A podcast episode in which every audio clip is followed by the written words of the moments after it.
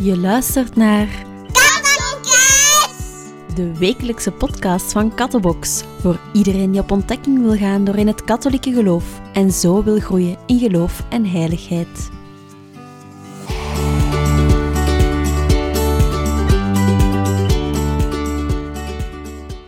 Hallo jongens en meisjes, welkom bij deze aflevering van Kattokids over lichtmis. De maand februari is toegewijd aan de heilige familie. Daarom bidden we een gebed aan hen, speciaal voor ons gezin.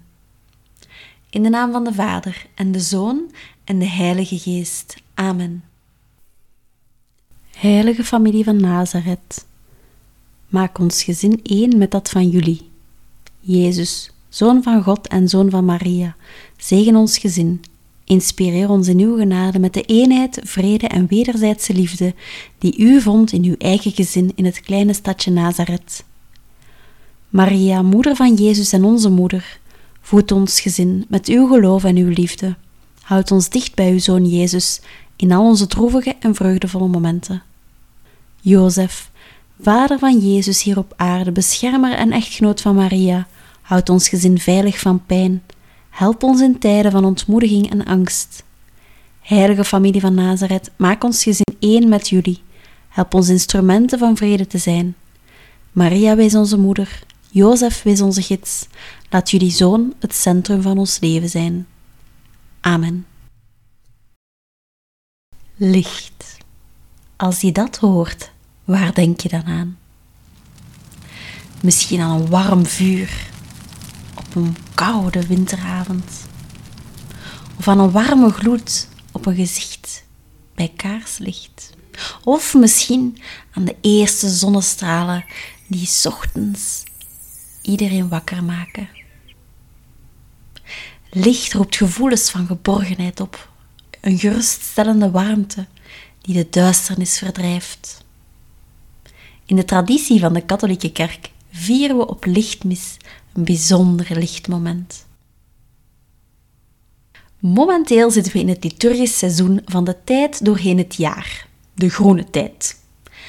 Maar ook al is dit een normale, gewone tijd, toch zijn er hier ook feesten die we mogen vieren.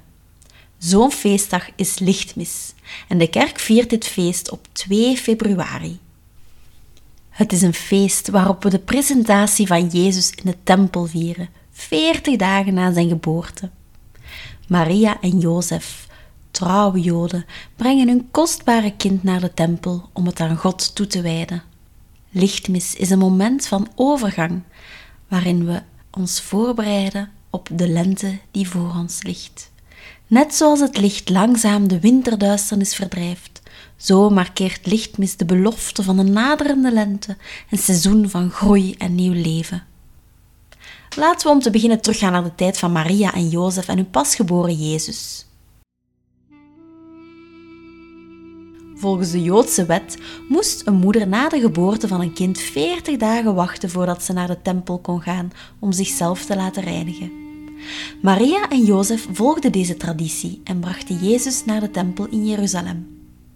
In de tempel ontmoetten ze twee bijzondere mensen, Simeon en Anna. Simeon was een oude, rechtvaardige man die had gehoord dat hij niet zou sterven voordat hij de Messias had gezien.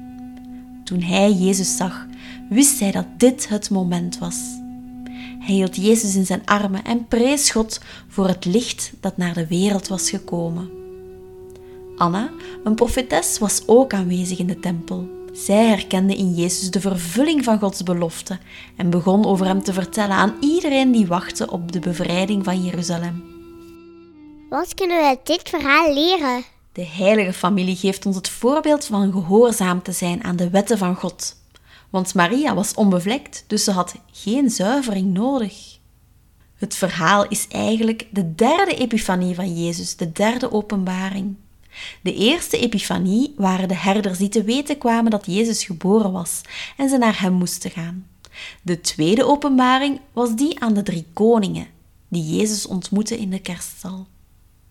En nu is het de derde keer dat Jezus herkend wordt als de redder van de wereld, deze keer door Simeon en Anna.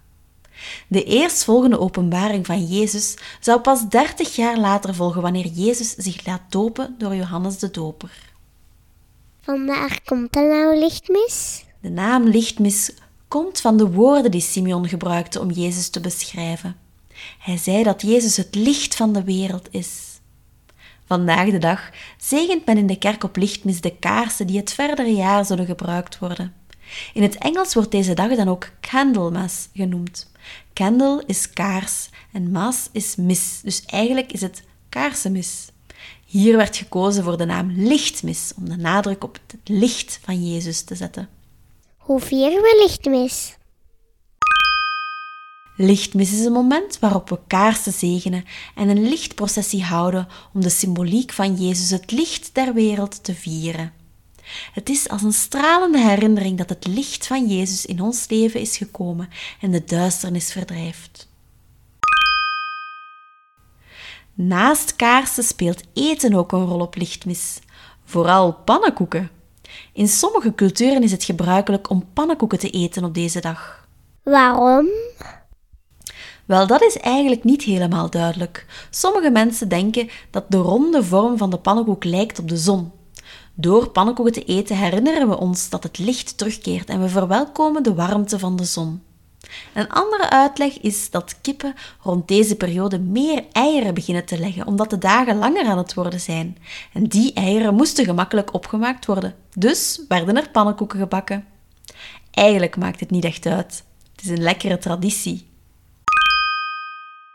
Andere dingen die je kan doen om lichtmis te vieren zijn een rozenhoedje bidden als gezin, want het is een van de vreugdevolle mysteries. Of op deze dag eens zo weinig mogelijk licht gebruiken om te beseffen hoeveel we licht eigenlijk echt nodig hebben in ons leven en hoeveel meer we dus ook Jezus nodig hebben in ons leven. Wat betekent lichtmis voor ons vandaag? Lichtmis herinnert er ons aan dat zelfs in donkere tijden er altijd licht zal zijn. Het herinnert ons eraan dat we net als Simeon en Anna de aanwezigheid van God in ons leven moeten verwelkomen en met anderen moeten delen. Het is een tijd om na te denken over het licht dat we zelf brengen in de wereld om ons heen. Om te eindigen opnieuw een uitdaging voor de komende week.